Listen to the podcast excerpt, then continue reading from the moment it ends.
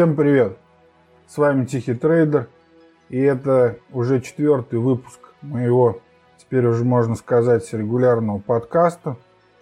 Прошел э, первый месяц с первого выпуска, в котором как раз и был обзор фондового рынка. За это время произошло несколько ключевых, так сказать, событий, включая заседание ФРС. И этот выпуск – также станет обзором, который, как обычно, будет разделен на три части. Почему я говорю как обычно? Потому что раньше на Ютубе тоже э, выходили мои слуховые заметки с обзорами. Э, первая часть это будет э, расскажу, что происходит на рынке. Ну, во всяком случае, как я это вижу. Во второй части немного про мои торговые позиции, что происходит на моих счетах, счетах моих инвесторов. И в третьей части коротко пробежимся по самому интересному блоге, что произошло, что я написал за этот месяц. Лучшие статьи с момента прошлого обзора. Прежде чем начну, я хотел поблагодарить вас за довольно щедрые оценки и комментарии.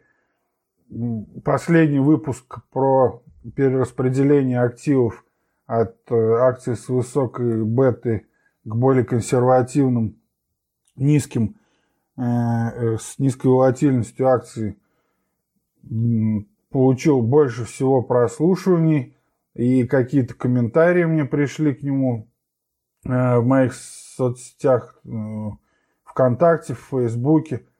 Тихий трейдер можете найти. Вот, то есть все хорошо. Этот э, выпуск набрал больше всего. Значит, подкаст развивается, значит, вам интересно.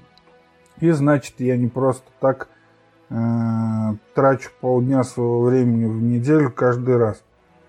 А может быть побольше, учитывая редактуру. Вот, еще хорошее известие, то, что мой подкаст приняли и во ВКонтакте. И теперь вы можете, зайдя на мою страницу ВКонтакте «Тихий трейдер», э, только не путайте с группой «Тихий трейдер», который я, которую заблокировали. Раньше была, ее заблокировали. Я вам говорил уже по каким причинам. Э, ищите в поиске просто страницу «Тихий трейдер», если вы пользуетесь вообще ВКонтакте. И с синим логотипом и там вы можете слушать именно подкаст, размещенный на их платформе. Ну, а также на всех остальных платформах он уже есть. И в Google Подкаст, в Apple Podcast, во всех подкаст-приемниках он ищется как Тихий трейдер или английскими буквами подкаст ТТ. Вот, так что за это большая всем благодарность. Хорошо, что вам интересно. И переходим к обзору.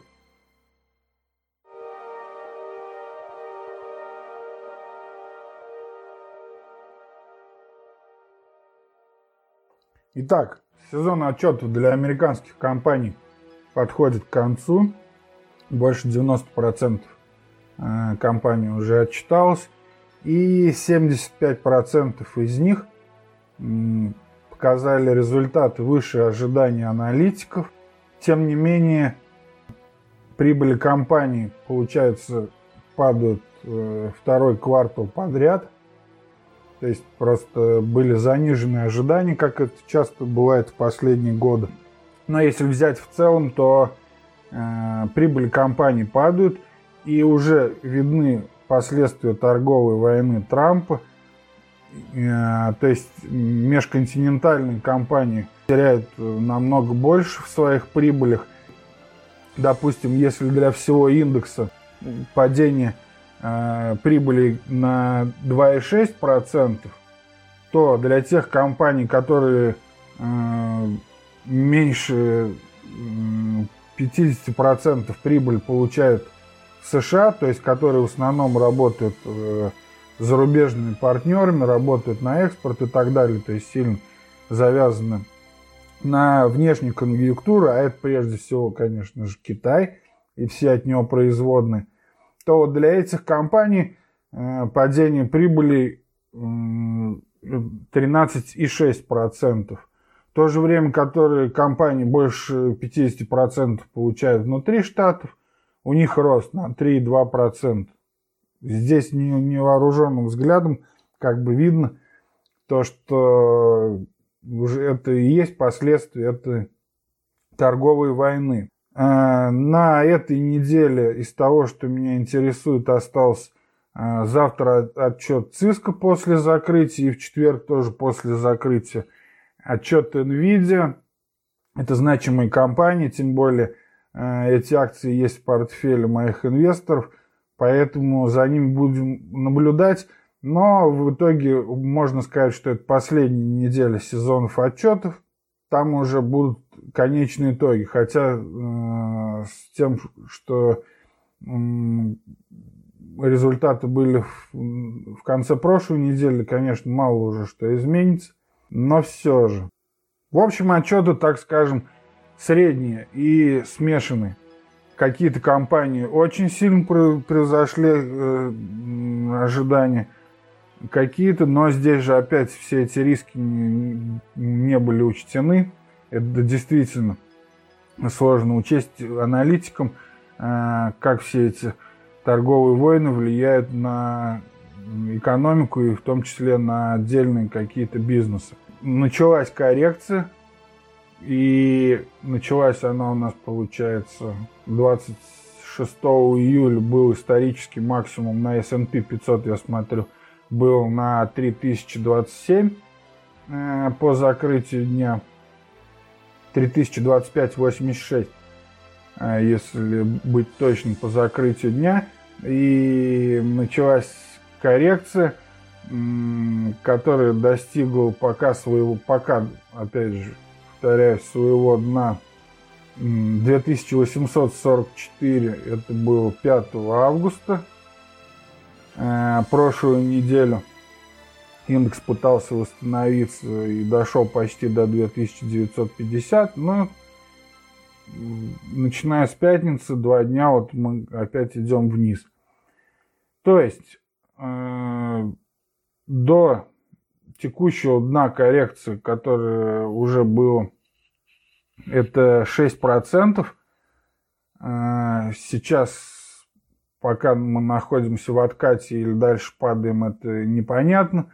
Увидим, я думаю, уже на этой неделе. Здесь нужно вспомнить предысторию, что произошло э, за этот месяц. На позапрошлой неделе было заседание ФРС. Ставка снижена была на 0,25%. Я говорил об этом уже в прошлом выпуске, но все-таки повторюсь немного. Э, содержание прошлых серий. Ставка была снижена на 0,25%, хотя многие ожидали больше и 0,5%, но самое главное, не понравилось рынку а, риторика Джерома Пауэлла, который сказал, что это мы не переходим к какому-то новому раунду, раунду там, э, стимулирующих мер, а уж тем более их смягчения, а это просто будет э, в середине экономического цикла, чтобы поддержать рост – будет э, несколько возможно повышение ставок. Не очень это обрадовал рынок. И на следующий день, получается, Трамп пишет то, что поднимет на 10% тарифы опять для китайцев, а это еще 300 миллиардов долларов. ФРС, заседание ФРС, как это очень часто бывает, ждали-ждали все его, но в итоге это оказалось не главным событием, а главным э, оказалась именно выходка очередная Трампа. И пошло-поехало. Было 4 к ряду э, дня падения, причем довольно существенных, когда мы дошли до этого дна на 6%. Потом начался откат, потом начались какие-то вроде обещания возобновления договоров и так далее – тем более сезон отчета, и некоторые компании как бы радовали и поднимали тем самым индекс. Но вот в результате мы имеем то, что имеем. Китай, в свою очередь, тоже, конечно, не забыл ответить, и первым ответом это было падение э, курса юаня ниже 7 за доллар. И Это уровень, который был последний раз, получается, 11 лет назад во время ипотечного кризиса. И второй их шаг был это запрет сельскохозяйственной продукции из Штатов. И, казалось бы, на первый взгляд, это такая странная мера, потому что на самом-то деле, э, прежде всего, это запрет сои, который был крупнейшим поставщиком как раз была Америка для Китая. Но тут нужно понимать то, что э, сою прежде всего едят не люди в Китае, а выращивают на ней свинину. То есть кормят свиней.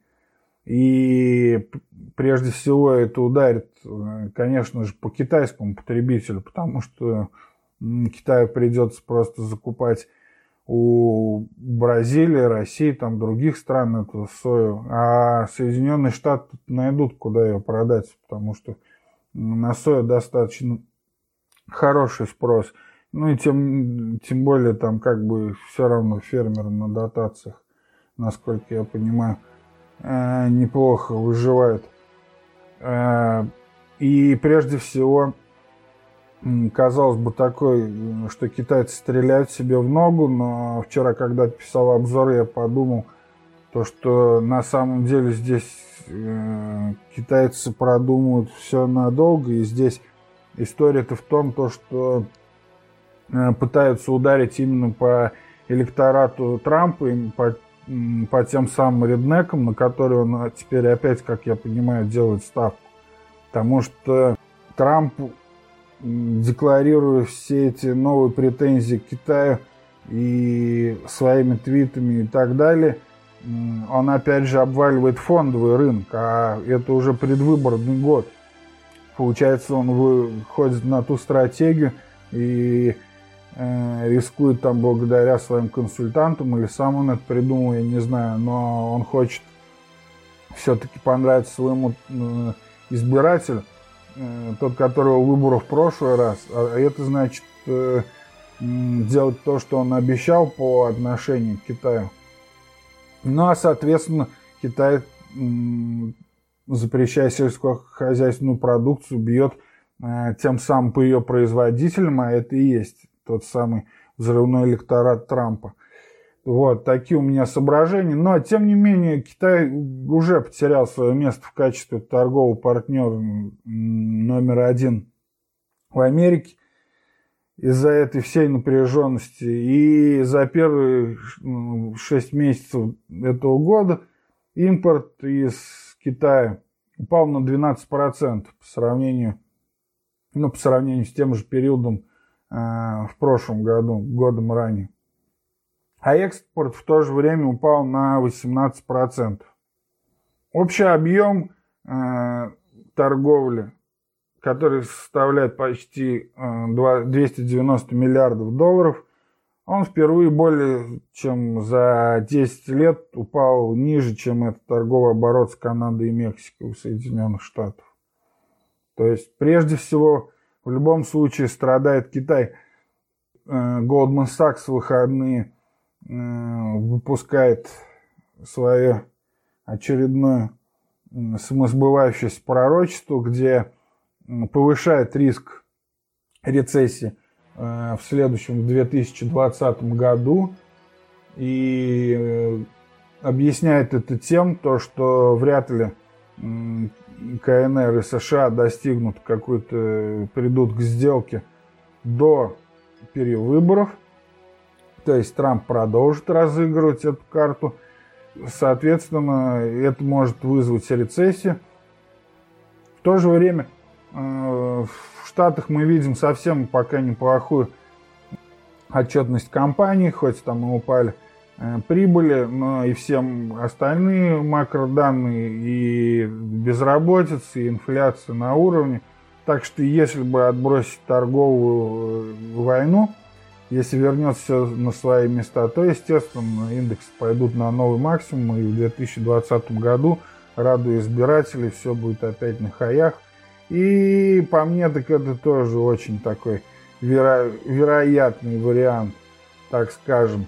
Но Goldman Sachs, естественно, в какую сторону гнет, это позиции понятны. И с другой же стороны, он рассылает отчет, э, не отчет, а прогноз своим э, клиентам по биткоину, что тоже как бы вообще немного меня удивило. Сейчас мы его найдем. Это просто шедевральный на самом деле прогноз.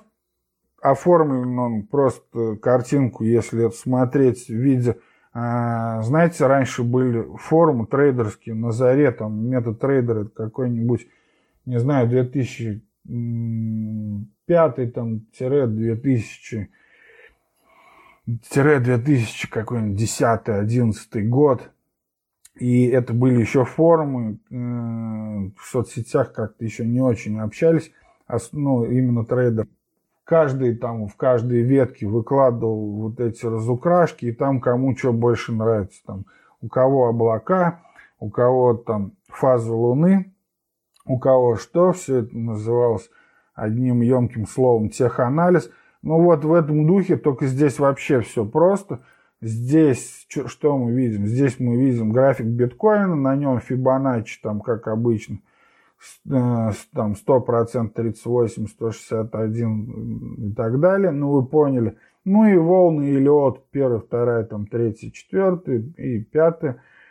Взрывная, как они ее видят. Ну да, это все подходит. Такой простейший график. В общем, что они хотят донести до своих клиентов. С большей долей вероятности стоимость первой криптовалюты в ближайшее время с большей долей вероятности опустится до отметки в 11 094 доллара. Тут прям до копеек 0,94. Ну, потому что это совпало там с уровнем э, Фибоначчи, как я понимаю. Не буду углубляться в эти подробности. После чего произойдет резкий рывок до 12 916 и 13 971 долларов своим клиентам, э, то есть это рекомендации своим именно клиентам, не просто э, выпустили там, я не знаю, какое-то частное мнение какого-то аналитика. Советуют установить краткосрочный стоп-ордер на отметке в 10 791 доллар и использовать откаты для выгодной покупки только если курс не упадет ниже 9084 долларов такой вот, это, э, я бы сказал, суперценный, всеобъемлющий прогноз. То есть вот если будет расти, то дойдем мы до 14. Но это в том случае, если мы не начнем падать. Я так понимаю, своим клиентам, где они стопы ставить на фьючерсе или какой инструмент они хотят торговать. Ведь, насколько я понимаю, у Goldman Sachs ETF – а, на биткоин опять вчера, кстати, отменили трем заявителям. ETF а, на биткоин опять откладывается. То есть, что они советуют клиенту фьючерсом торговать? Ну, да, возможно. А, вот, ладно, отвлекся я на биткоин. Это тема, конечно, отдельного выпуска. Для крипты у меня отдельные выпуски. Прошлый это был, кстати, по Либре. И в Фейсбуке как основном ее бенефициаре. Ну, где говорил также о биткоине. Послушайте, если еще не слушали. Вот. А возвращаясь к фондовому рынку, Goldman Sachs, в общем, увеличивает нам эту вероятность рецессии в 2020 году, но мы знаем то, что позиция нам ясна, то, что если Goldman Sachs, то, что если все останется на своих местах, то да, то плохо, то рецессия. Вот, а биткоин будет расти.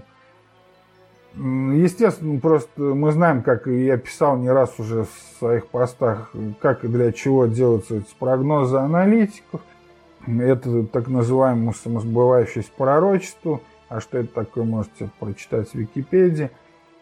Э, не буду на этом останавливаться. Но суть в том, что эти прогнозы до 2020 года еще не раз поменяются.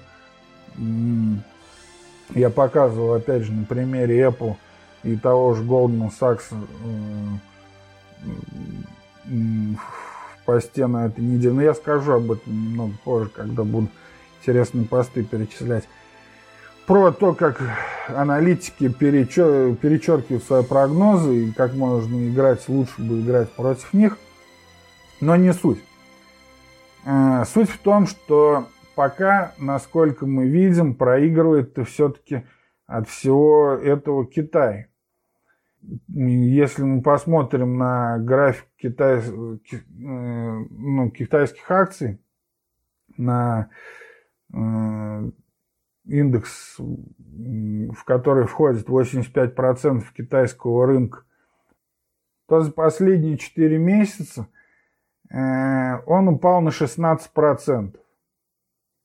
В 2019 году, то есть с начала 2019 года, он вырос на 2,8%, когда S&P 500 вырос на 16%, а всемирный индекс MSCI вырос на 12%. Такая разница. У Китая 2,8%. То есть, кто бы там что ни говорил, и какие китайцы молодцы, и какую хитрую стратегию они ведут, но вот цифры говорят нам об этом. В то же время пугает всех доходность, падающая доходность.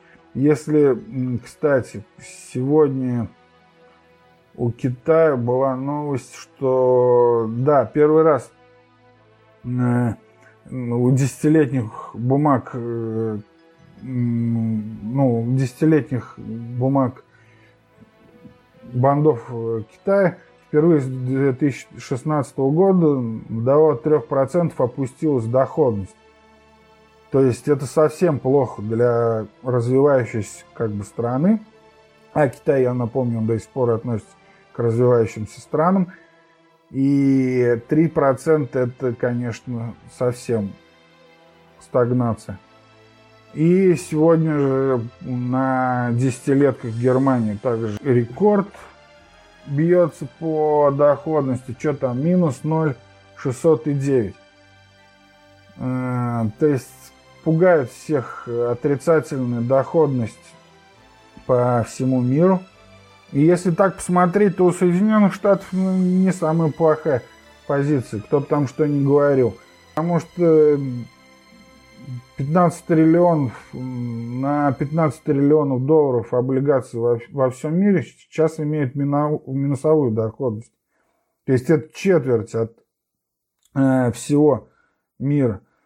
В Германии вся доходность отрицательная, а в Дании на прошлой неделе – Э, была новость, то, что начали выдавать ипотеку под минус полпроцента годовых. И знаете, просто меня поражает, некоторые там пишут, э, так сказать, просто я иногда почитываю, чтобы совсем не отрываться от реальности, э, ну, всякие политические там либеральные мнений и так далее. Ну и не только либеральные, естественно, просто именно ипотеку все, за, все завидуют, то, что такая низкая ипотека, но это понятно, хорошо для человека в моменте, когда взять сейчас, но это же э, на самом деле для развития экономики, для развития, да и вообще и человека ничего хорошего в этом нет, потому что э, как они выдают эти полпроцента? ну, под минус 0,5% ипотеку, это потому что банки берут деньги еще под более низкий процент, э, еще с, с меньшей доходностью. И именно на этой разнице они заработают зарабатывают. Получается, вы берете, э, банк в любом случае заработает. Получается, какой модель приходит? Это ну, ну, можно сказать, во всей Европе, учитывая то, что в Дании-то там вообще даже не евро-валют, у них же датские кроны, и тем не менее они под это влияние попадают и ничего сделать с этим не могут. Вроде бы, да, тебе еще, ты берешь ипотеку и тебе еще полпроцента платят, но дело в том, что то, что ты взял в ипотеку, будет дешеветь с каждым, э, с каждым годом еще сильнее. В этом-то суть. То есть при обычной модели, при, ну, при обычной, так скажем, западной модели, которую переняли потом и азиатские страны, то есть происходит как, вы берете э, что-то в ипотеку, э, дом, вы платите за то, что вам дали ее сразу, вы выплачиваете за это ипотечный долг, э, давая премию банку в виде положительного процента. Но в то же время растет и то, что в цене, то, что вы купили. Пусть, пусть не настолько сильно, но оно все равно дороже. В итоге, когда вы расплачиваетесь с ипотекой, э, как бы вам тяжело это не было, но вы получаете продукт, ну, в, в случае ипотеки, это недвижимость, который стоит хороших денег и который стоит дороже, чем когда вы ее покупали, вы видите результат своих трудов и так далее. Вы дальше это передаете там своим детям и так далее. Здесь же вы берете что-то в ипотеку, то, что э, будет у вас дешеветь с каждым годом. То есть, по сути, когда вы расплатитесь с этой э, ипотекой, э, это будет никому не нужное, дешевое просто жилье, которое там немножко, немного дороже, можно будет взять в 10 раз лучше жилье. Просто это, конечно, я очень упрощаю, но если эта модель так и будет дальше работать, то это будет так. Но в Америке пока не так. И хотя, да, 10, доходность на десятилетках сейчас, а, ну, на американских, на, трежер, на трежерах, я имею в виду, упала уже ниже 1,6% на прошлой неделе. И это меньше половины от доходности прошлого ноября, то есть та, которая была до большой коррекции в декабре прошлого года. И сейчас доходность э, 10 леток на 30 базисных пунктов ниже трехмесячной доходности. Конечно, это пугает многих инвесторов, но что вы с этим сделаете, и я поэтому э, обзор я вчера полный выложил, и там с графиками, я ссылку в описании приложу. Э, я назвал обвал Китая четверть мира с минусом, когда США станут тихой гаванью для рынка акций. Тут ведь идея в чем? Смотрите, я уже получил много комментариев там на всех ресурсах, и что однобокий я э, все это описал и так далее. Но постараюсь сейчас развернуть немного эту мысль. Э, смотрите, если, допустим, мы сейчас на самом деле на грани находимся глобальной рецессии, хорошо. Но я просто говорил о том и писал в этом своем посте, что в этот раз как раз она угрожает меньше всего э, Соединенным Штатам. Смотрите, хорошо, наступает глобальная рецессия, куда, куда пойдут деньги? Э, вы скажете в золото, но нет, в золото не получится. Золото не всех не хватит. Это образно, конечно, но суть в том, что, э, во-первых, золото, инвестирование в золото достаточно дорого. Во-вторых, никакие крупные фонды не могут просто держать в одном золоте деньги. Просто будь у них даже если возможность такая, и будь это очень прибыльно, но извините, если все инвестиционные фонды, там пенсионные фонды будут держать просто тупо в золоте, то долгое время, то любой человек просто скажет, да зачем мне вообще все эти банкиры, все эти трейдеры, все эти э, инвест-консультанты и так далее. Золото я могу и сам купить. Но в итоге этого не будет. Золото, да, сейчас на, находится на Э, что там, шестилетних у нас получается максимум, да, и продолжает расти. И причем растет только, получается, золото и биткоин. Все остальное падает, включая сырье, нефть и так далее.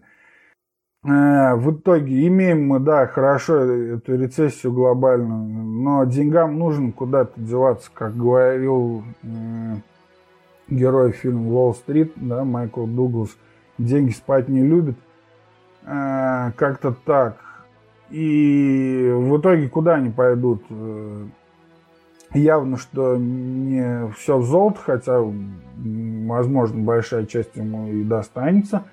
Но какая-то часть уйдет, конечно, в банды, но банды, смотрите, опять же, доходность на них падает, падает, падает и падает. Но хорошо, и перспектив там какие.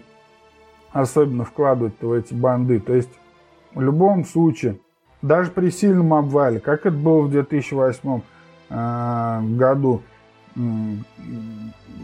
часть денег, ну да, в моменте она выходит хорошо из акций, потом приходит, а многие из тех, кто вышли и не вовремя потом зашли, еще и жалели об этом. Но, а тогда какие акции? Да, вы скажете еще, есть там, допустим, какие-нибудь истории, что интереснее в развивающихся странах банды. Но говорю, если уже в Китае там 3% на десятилетках, хорошо, ну куда все? В Россию понесут, которые под санкциями, но, естественно, здесь повыше доходность там, э, но это же плата за риск, вы прекрасно понимаете, и крупные инвесторы сюда не понесут эти деньги. И случись это э, рецессия, то и здесь доходность снизится, когда она снизится у всех. То есть, но вряд ли. Э, если просто спрятать деньги под маленький процент, ну да, конечно, можно в кэш выйти под подушку, их спрятать. Но можно там, я не знаю, гараж или дачу купить. Но если деньги должны работать, то все-таки они останутся в акциях. И вопрос, в каких? И здесь, в этом случае, американский рынок, как бы, я думаю, что останется в фаворе. И если вы скажете, вспомни тот же кризис там, да, 2008 года, тоже ничего не предвещало. А, и в итоге а, Соединенных Штатов все началось, да, я согласен, началось с Соединенных Штатов, Черный лебедь прилетел. Но и в итоге-то что, да, индексы начали падать. Хорошо, американ, американцы были во всем виноваты. Ипотечники наделали деривативов, страховые конторы их э, покупали и делали свои производные продукты. Да, накопили кучу токсичных этих ипотечных бумаг. Когда ипотеку давали там мигранткам, э, стриптизершам, без официального дохода. Да, это все хорошо, всю эту предысторию мы помним. Но что в итоге-то? Э, как преодолевался этот кризис? Э, до марта 2009 года, э, до дна, до того дьявольского числа 666 дошел индекс S&P 500. Хорошо, и падать. Ну, кстати, Китай начал падать намного раньше. Э, дальше стимулирующие меры именно ФРС быстрее всех принял, и американская экономика намного быстрее вышла всех. Э, про Европу, я думаю, не стоит уже говорить, потому что это очень неповоротливый бюрократический аппарат. И до сих пор там даже э, из-за того, что они затянули с этими стимулирующими программами в 2011 году, они получили еще один банковский кризис. А, вот, то есть они запаздывали. Но вы скажете, а как же Китай? И мы вспомним те прекрасные истории. Знаете, вот во время... Дело в том, что я как раз тогда и начал уже так э, серьезно торговать именно акциями на американском рынке. Это как раз был 2008 год, такое совпадение. До этого там только Форекс, MetaTrader и так далее. А это я уже все серьезно у брокера, там счет зарегистрировал американскую. У Америтрейда тогда еще можно было россиянам это делать. В итоге я просто помню прекрасно вот этот кризис ипотечный, и э, сколько было историй. Э, вот Китай, там э, он вкладывает в инфраструктуру, как они хорошо проходят кризис, в отличие от американцев. Вот. Вот давайте сделаем такой просто эксперимент. Представьте, что тогда, в 2008 году, я вам э, говорю то, что скажем, на волне этого кризиса Китай э, купит волю, что на самом деле случилось.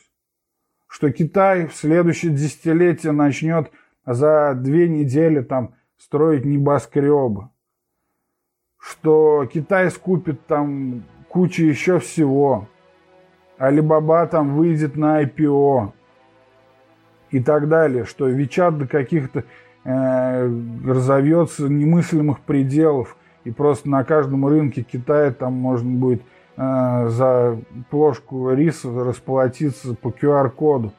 Вот я вам рассказываю все это в 2008 году, во время ипотечного кризиса, в котором виноваты американцы. Что вы дел будете делать? Куда бы вы тогда ну, найдя какое-то дно для себя, точное дно вы вряд ли угадали, как и я, потому что мы не Уоррен Баффет. Э, но какое дно для себя найдя, э, куда бы вы инвестировали, в какие бы акции? Конечно, вы, скажете в китайский. Ну и давайте посмотрим на график. Возьмем, так как у меня э, этот терминал э, Thinkorswim от Ameritrade, мой любимый, которым я пользуюсь. Вот, здесь поэтому откроем то, что торгуется на Америке, а это FXI, это от этого, от BlackRock, короче, ETF на large cap, на короче, на голубые фишки китайские, на крупные китайские акции. А, и откроем, откроем 2008, сейчас минут, немного я не подготовился. 2000, вот у нас. Во-первых, начнем с того, что тут э, падать начало все от максимумов на 73. Максимум был от PETF. Максимум был на 73. Получается, в октябре, да, в октябре 2007 года. Вот это была верхушка. Все, с тех пор он начинает, начинает просто обваливаться. И находит свое дно в феврале 2009. И в марте, ну да, это совпадает, кстати говоря, и с этим, с S&P 500 индексом. То есть в марте там тоже это дьявольское число 666 было. А здесь у нас, короче, дно на 24. Допустим, смотрим, что происходит дальше. Дальше у, да, начинается рост, в принципе, сопоставимый, э, как у американцев. Тогда, на начало этой программы количественного смягчения, напомню, когда Бернанки сказал, что будет засыпать деньгами с вертолета и будет денег столько, сколько нужно. Хорошо, на этом растет и Китай, но дальше Китай просто уходит в стагнацию. Потом мы видим максимум, э, когда там в апреле 2015 года.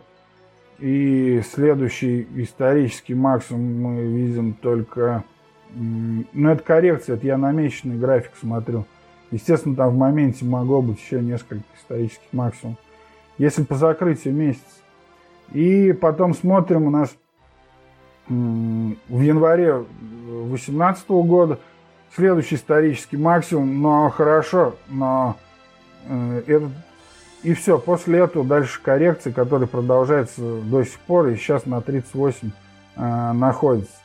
Вот, то есть, смотрите, минимум э, в марте э, 2009, когда началась программа количественного смягчения, и ФРС начал э, секи финансовой системы закидывать деньгами – Здесь у нас был минимум по китайским акциям на 20, 24 долларов на ETF, а сейчас 38 цена, 38,26.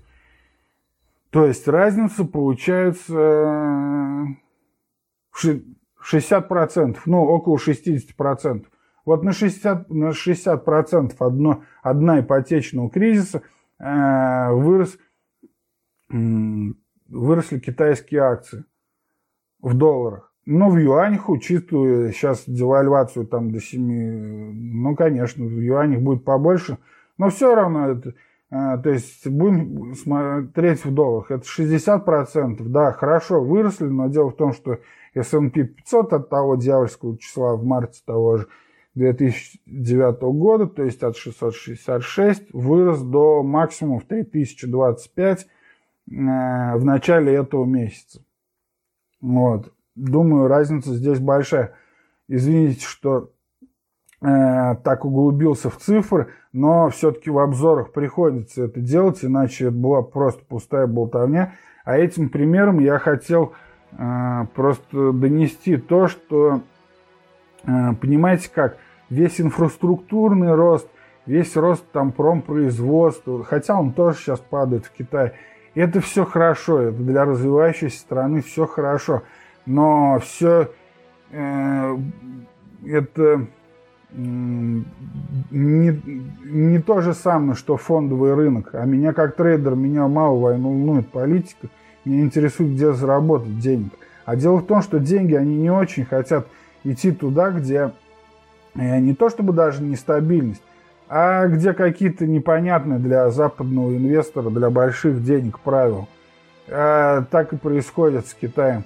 И, допустим, э, я понимаю то, что там наши патриоты всегда хвалят, какая хорошая модель у Китая, как они хорошо развиваются. Да, это хорошо видеть на нищей стране, которая там...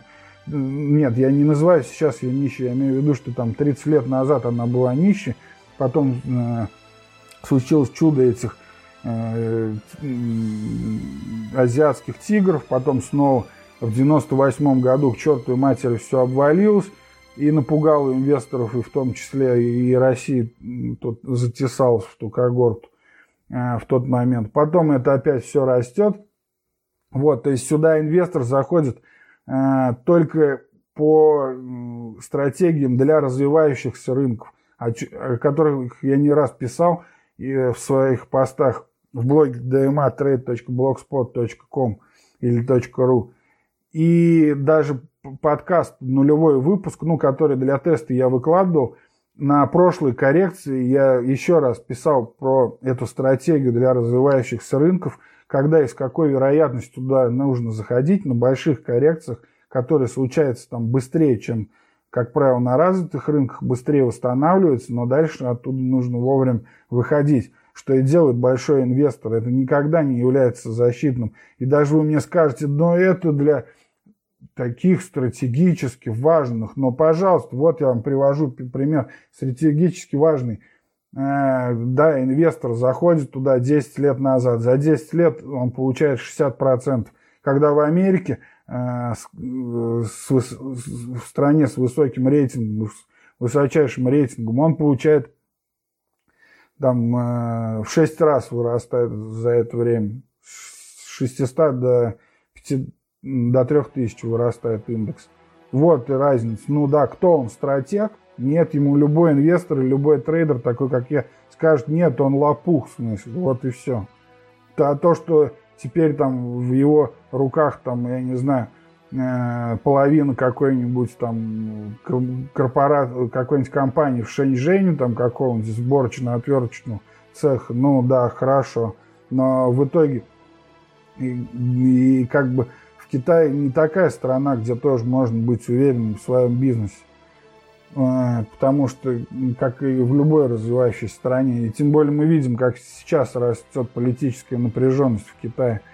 Там же как до 2047 это же не просто бузатерство на самом деле в Гонконге, то, что люди сейчас хотят там э, просто что-то разгромить и что-то доказать китайскому. Там все намного сложнее. Дело в том, что в, до 2000 до 2047 года, по-моему, у них договор. А, опять же, не подготовился, не посмотрел. До 2047 года, если не ошибаюсь, у них договор, то, что Гонконг остается э, ну, а, анклавом э, особой экономической зоны для Китая, а потом это станет один просто Китай. И, извините, а в Гонконге сейчас это сосредоточены там самые крупные банки, самые все. И те люди, которые сейчас там работают, которые там живут, они понимают то, что уже при их жизни, не то что следующего поколения, а это вот через 27, через 28 лет, то, что сейчас они накапливают, они по, со всем этим своим добром окажутся под юрисдикцией Китая, который, ну, естественно, э, как бы там э, попросит всем этим поделиться, потому что мы не будем забывать, что это все-таки социалистическая страна, и не надо Джек Мат сюда приводить, пример, акции которого торгуются просто тупо в Америке. Вот, было бы там так все хорошо, то что бы ему выходить на IPO именно в Америке? Это то, что касается китайцев, да, и тут сразу я еще раз говорю, что меня как трейдер просто это волнует э, именно в плане инвестиционной доходности и в политику э, не хочется влазить, но сразу, когда об этом думаю, я вспоминаю книгу, которую уже своим читателям и слушателям рекламировал не раз, по-моему. Эта книга Люци Синя, она, это трилогия. Э, Задача трех тел, темный лес и сияние, как там, сияние светлого разума, третья часть, вроде точно не помню, называется. Вот, есть они в аудиокнигах варианты, я только первый сам читал, остальные в аудиоверсии слушаю, вот, потому что читаю я в основном только по работе книги в печатном виде. Дело в том, что там это очень крутая фантастика, то есть ее, наверное, даже не экранизируют, только потому что не знают, с какого бога, бога подступиться. Дело в том, что это такой многослойный сюжет, и э, там и будущее, и три, соли, три соларианца, которые там неминуемым крахом грозят нашей планете, но в то же время это социальные беспорядки.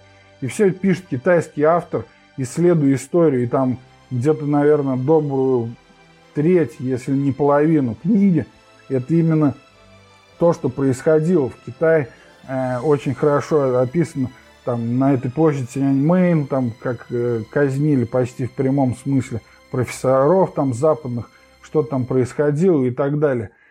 Э, просто очень советую, если это из художественной литературы, очень все переплетено. А из, если возьмем просто действительно э, по теме, есть книга, вот у меня лежит, я в Инстаграме в своем, Инстаграм Тихого трейдера, DMA трейд английскими буквами, можете найти. Как-то я уже выкладываю, я давно уже купил, называется «Азиатская модель управления». Автор Джо Стадвелл, и он главный редактор журнала «China Economic Quarterly». И в Азии он 20 лет проработал, прекрасно разбирается во всех тонкостях экономики азиатских стран – и так далее. Книжка такая толстенная, э, и всем советую почитать. Немного сложновато, конечно, она читается, потому что все-таки тут куча цифр и так далее, но все-таки для деловой литературы довольно интересно. Такая, такой прям, я бы сказал, фолиант, такая увесистая книжка на сколько там, 518 страниц в большом формате. Правда, я пока еще недалеко продвинулся, у меня просто пока время не позволял. Но учитывая последнее происходящее в мире, торговые, все торговые войны, нужно бы, да, нужно э, побольше изучать азиатские модели, тем более э, рано или поздно мы опять придем к большой коррекции, и на этих рынках можно будет хорошо заработать. Вот. В общем, советую в плане образования э, прочитать эту книгу. В общем, идея такова, то, что не худшие будут американские акции и в случае глобальной рецессии. Но если, конечно, не держать все деньги под матрасом или в золотых монетках. В то же время я вообще не так уж настроен радикально, что мы точно придем к рецессии в 2020 году и опустив этот э, прогноз Goldman Sachs, который еще изменится 10 раз до этого. И торговую сделку вполне даже могут еще заключить. И все вернется на круги своя, потому что, как мы выяснили, ну, как я вам донес, попытался донести сегодня свою точку зрения, страдает больше всего здесь Китай, Америка, по сути. Ну да, падают прибыли у транснациональных компаний. Ну и остальное все – безработица низкая, инфляция на уровне, ну, почему бы Трампу, собственно, и не играться? А торговую сделку всегда можно заключить. Да и коррекция на рынке тоже, здоровой коррекции никому не мешает. И максимум на 3025 по S&P у нас были только недавно. И пока мы на 6% сходили, никакой особой паники. И все это вполне вкладывается как бы в те паттерны, которые мы для коррекции привыкли видеть за последние вот это посткризисное десятилетие. ну или даже если взять там с 2015 года. То есть это все в рамках вкладывается. И тут не нужно забывать, что август вообще это для фондового рынка плохой месяц. Если мы возьмем среднюю доходность с 1951 года, то там 0,05% средняя доходность в августе. Во-первых, потому что люди отдыхают, потому что и трейдеры, и инвесторы все отдыхают, люди не хотят думать, люди возвращаются чуть позже. И большинство войн и всяких беспорядков возникает тоже э, в конце августа. Может быть и не большинство, но их большое количество. Так что не думаю, что так все плохо. И не самый пока плохой август. Посмотрим, что будет дальше. Будем внимательно следить. И на этом с обзором рынка, наверное, все. Итак, я уже затянул на 50 минут. Поэтому переходим к второй части. Это к моим э, торговым позициям. Здесь вкратце, э, значит, что по долгосрочным акциям э, пока, но, естественно, пока проходят коррекции и на счетах моих клиентов тоже сейчас э, коррекции, но я думаю, что до конца месяца еще есть возможность выйти в плюс. И, соответственно, я получу тогда свои комиссионные. А, что меня тут волнует, то, что заканчивается конец а, сезона отчетов. Я уже говорил, что на сезоне э, на переправке они не меняют. И перераспределение в портфелях я, как правило, делаю э, уже когда пена осядет и закончатся отчеты. И это, в общем-то, эта неделя, так скажем, последняя, как я сказал, отчитаются по Cisco и Nvidia компаний, которые есть в портфеле, последний из них. Вот. Потом, я думаю, ждет, у меня уже есть как бы планы на перераспределение значительный портфель. Инвесторы это увидят на своих счетах. Какое-то место займут низковолатильные акции, о которых и о чем я говорил в прошлом Э, выпуске подкаста, но, естественно, это не станет каким-то основным трендом, это все будет в рамках разумной диверсификации. И больше всего меня, естественно, сейчас Netflix волнует в плане конф... растет конфронтация с Disney и со стриминговыми сервисами от Apple и от Disney. И действительно, Netflix, я напомню, больше полтора года назад купил для своих Э, инвесторов и держал в портфеле, и были сильные взлеты, и потом была коррекция, но в любом случае там прибыль сейчас текущая очень хорошая, и по ней все-таки уже будет фиксация прибыль, а там уже посмотрим. И инвесторы на счетах уже скоро увидят значительное перераспределение активов. Но пока все хорошо, особенно у рублевых клиентов, те, кто на ЕС – потому что рубль-то у нас тоже вместе с юанем как бы полетел вниз. Вот. И в рублевом исчислении вообще все совсем неплохо. Что касается Форекс, то в начале месяца была вот такая уникальная ситуация, давно такого не, пом- не помню, у меня вообще не было открытых позиций, то есть я зафиксировал последнюю э, прибыль, по-моему, на фунте, да, на фунте в начале месяца и вообще не было открытой ни одной позиции. Но на этой вот в начале этой недели, вчера я уже открыл были сигналом на вход, и теперь у меня открыто, а, получается, 5 позиций. А, лонг на золоте, который открыт был вчера еще на закрытии сессии, и который сейчас в хорошем плюсе. А, вот. Если так пойдет дальше, то скоро уже и до траула недалеко. А остальные среднесрочные позиции все против доллара – ой, наоборот, в сторону укрепления доллара. Это фунт, иен и сингапурский доллар. То есть против них открыта позиция в сторону укрепления доллара. И шорт на USD SPY, на иене. Э, вот. То есть э, посмотрим, конечно, э, хотя рынок кожи уже появляются значительные среднесрочные тренды, но из-за этой вот августовского тонкого рынка и болтанки, конечно, сейчас э, сложно вырастить большие позиции, но тем не менее я следую как бы сигналом своей стратегии. Это видят подписчики на мои торговые сигналы и инвесторы по Форексу. Если вас интересует работа со мной в моем блоге dmatrade.blogspot.com или .ru, с правой стороны вы можете найти колонку со всеми контактами и связаться со мной любым мессенджером. Это касается как долгосрочных э, акций доверительного управления, также ДУ на Форексе и торговые сигналы для Форекса.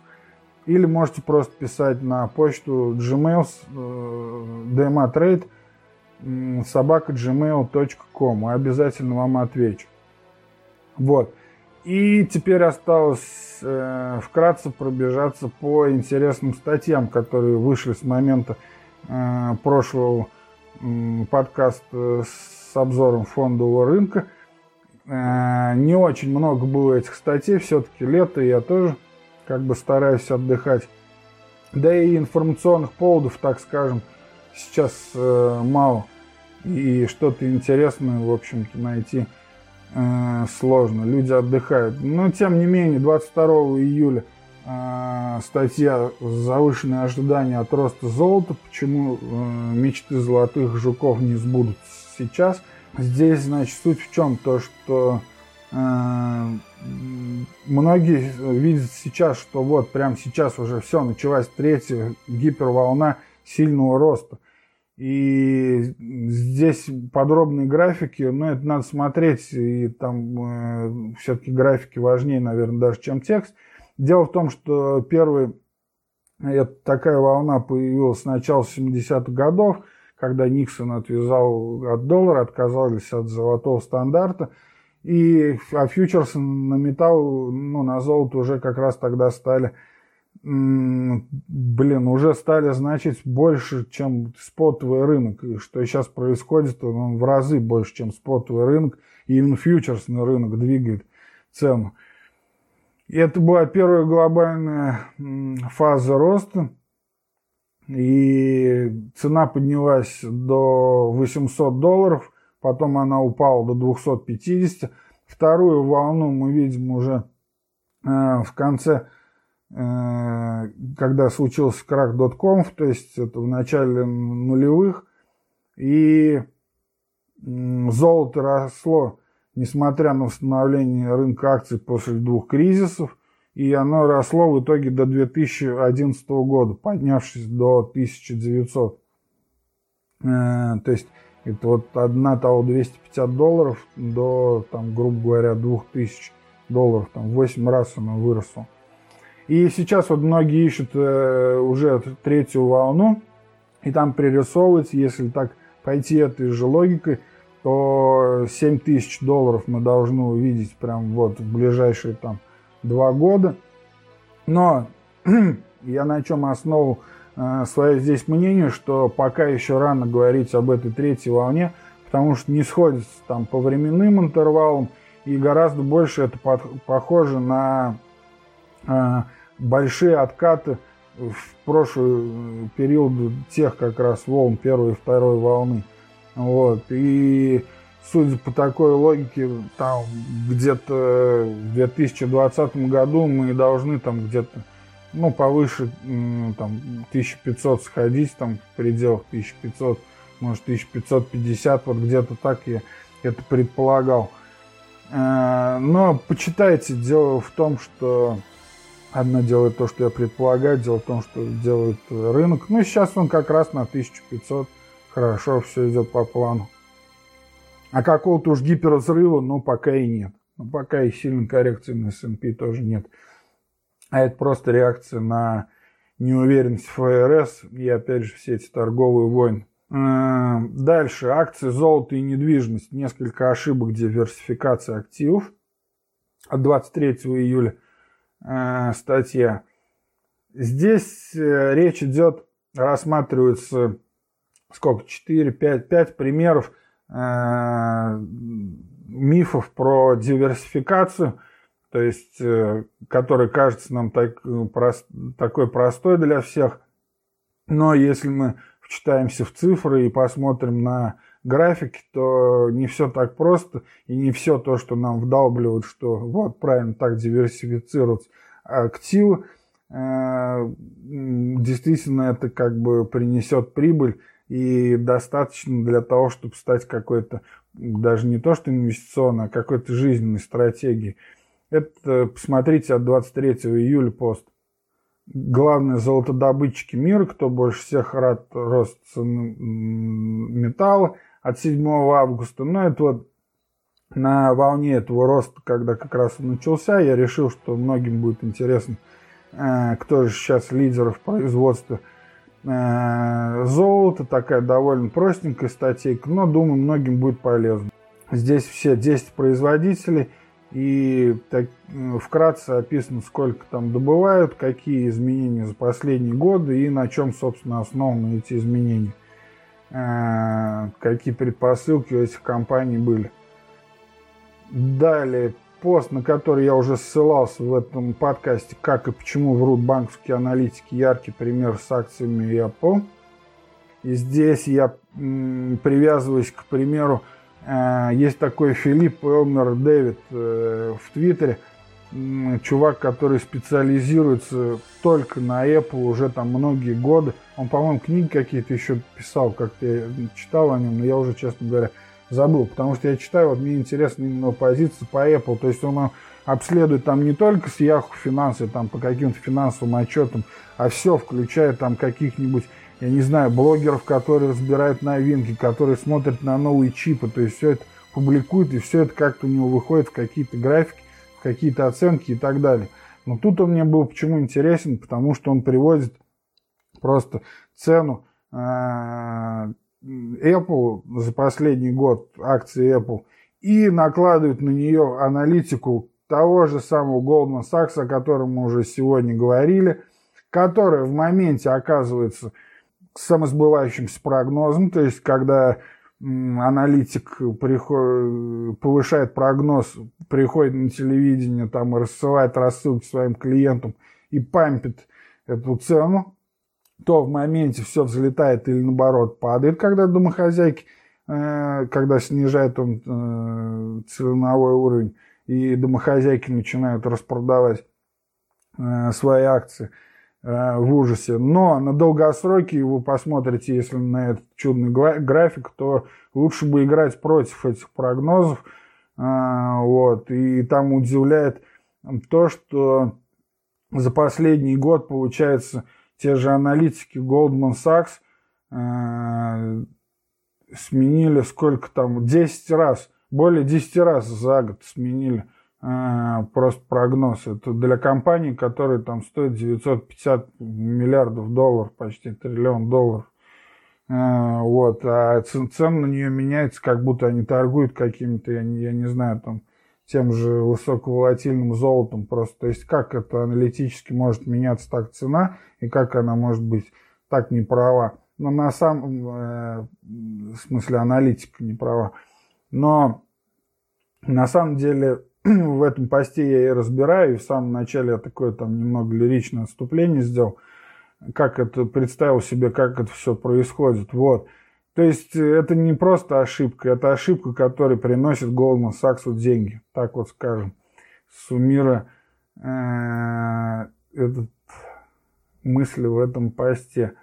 Ну и последнее, что, наверное, посоветую, это от 10 августа, выходные буквально я написал. Каждый год, в общем, Wall Street Journal э, опрашивает каких-нибудь ну, руководителей инвестдомов, банков там и так далее, всяких управляющих компаний просят дать э, для читателей Wall Street Journal список э, литературы с кратким своим комментарием, который можно взять с собой э, в августе на пляж в отпуске вот, и почитать в то время, как, как раз как, когда, как мы говорили, тонкий рынок, который может двигать кто угодно. И август самый дурацкий месяц, который приносит 0,05% в среднем. Но, собственно, вот поэтому он и приносит. Потому что все трейдеры сидят в августе на пляже и читают книжки. Вот. И здесь 8 книг. Если вам интересно, э, зайдите, почитайте, посмотрите с краткими рецензиями этих ведущих специалистов, которых Wall Street Journal – описывал две из этих книг, я читал и рецензии даже приводил в своем блоге на странице книги. Э, так что, если интересно, или, может быть, тоже вы собираетесь в отпуск в августе, то в бархатный так называемый сезон, то вот, может быть, вам это тоже будет нужно. И, пожалуй, на этом все.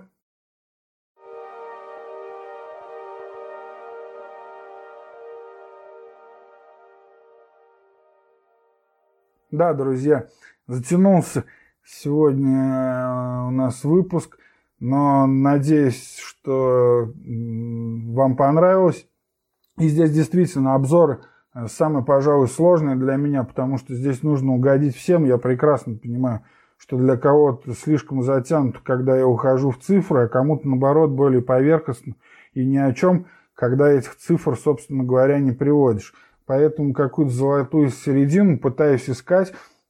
И в своих отзывах, комментариях пишите, э, что именно, предлагайте свои новые темы, э, присылайте вопросы, и скоро будет выпуск, я все интересные вопросы выписываю, оставляю, и скоро будет, специ... как только этих вопросов наберется достаточное количество, будет специальный выпуск, который я посвящу именно вашим вопросам, буду отвечать и так далее. Все это можете оставлять в отзывах э, в Apple, ну, в iTunes и в подкаст. Э, в соцсетях э, в Фейсбуке есть страницы и ВКонтакте страница «Тихий трейдер». Также не забывайте обязательно подписываться на мой телеграм-канал DMA Trade TT английскими буквами или просто «Тихий трейдер». Там все, ну, так скажем, все самое быстрое и все самое лучшее, все что самое стоящее, выбираю все ссылки на мои посты, э, все есть там. Да, и про Инстаграм не забывайте, Тихий трейдер, туда я выкладываю какие-то основные сделки, графики там и так далее по собственным сделкам.